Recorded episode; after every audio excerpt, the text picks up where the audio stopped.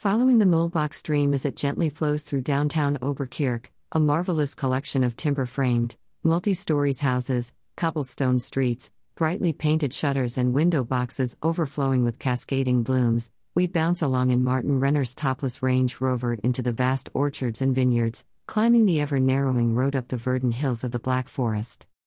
The journey is Renner's Weinberg Safari, which in better weather includes both the Range Rover ride and a hike. But today it's raining, and though Renner, who is giving the tour, has handed us layers of warm clothing, I'm guessing that the reason why none of us are complaining about getting pelted by rain are the samples of wine we had earlier at Julius Renner Winehouse and Winkelray, his family's third-generation business founded by his grandfather, Julius, in 1937. The wines we tasted are made from the classic varieties such as Klingelberger, Müller-Thurgau, Ruländer and Blauer Spätburgunder that thrive in the special climate and topography that makes this part of the Black Forest perfect for growing a cornucopia of luscious fruit. As usual, I'm impressed not only by the quality of German wines but also their low cost. Indeed, their Pinot Rose brewed is €9.99 and the dry Oberkircher Blanc de Noir, made from blue Pinot Noir grapes, goes for €5.99. To add to the picturesque scene, lovely even in rain, the Renner vineyards are nestled beneath the ruins of Schoenberg Castle, a long-abandoned citadel built in the 10th century, part of the dowry that Uta, Duchess of Eberstein, the richest heiress in Germany at the time, brought to her marriage to Duke Val Fie in 1131. But if we're looking for real history, Martin Renner tells me after we've returned to the winehouse, housed in what was once a butcher shop built in 1708, you can tell by the sketch of a butcher's cleaver along with the date on the building's corner edge, you won't find it here. After all, he says, as if the event just happened a few months ago, French troops sacked Oberkirch, burning the medieval village to the ground in the late 1600s during one of those interminable European wars. This one lasted 30 years, which is much better than the 100-year war waged by the French and British from 1337 to 1453. As an aside, if you're wondering about the disparity between the dates and the name of that war, they took a few years off to rest before fighting again. There's disdain in his voice about the newness of it all, and I try to explain how in America, old is anything built before 1950 and that we probably have fewer than 50 or so buildings in the entire country dating back to 1700.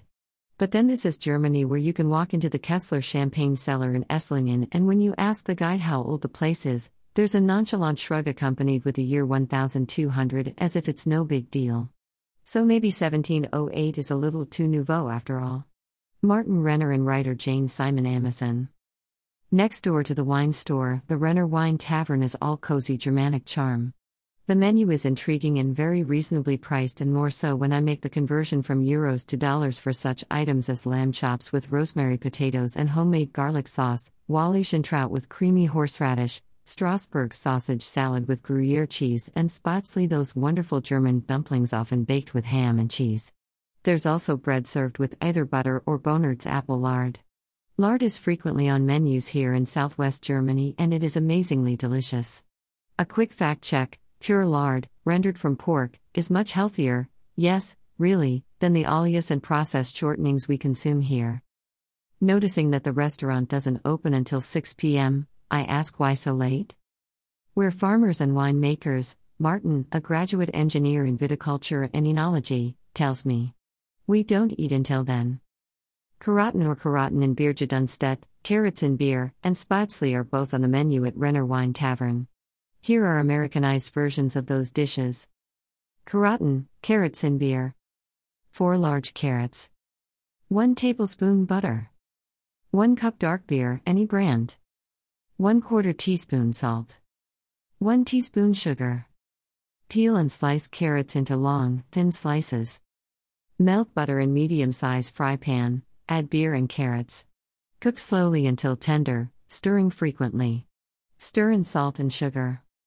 Cook for another 2 minutes and serve hot. Spotsley.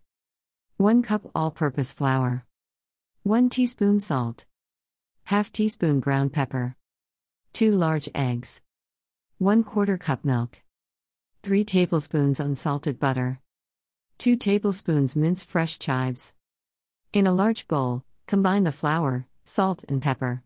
In a separate bowl, whisk the eggs and milk together. Making a well in the center of the dry ingredients, pour in the egg milk mixture. Gradually mix well until the dough should be smooth and thick. Let it rest for 10 to 15 minutes.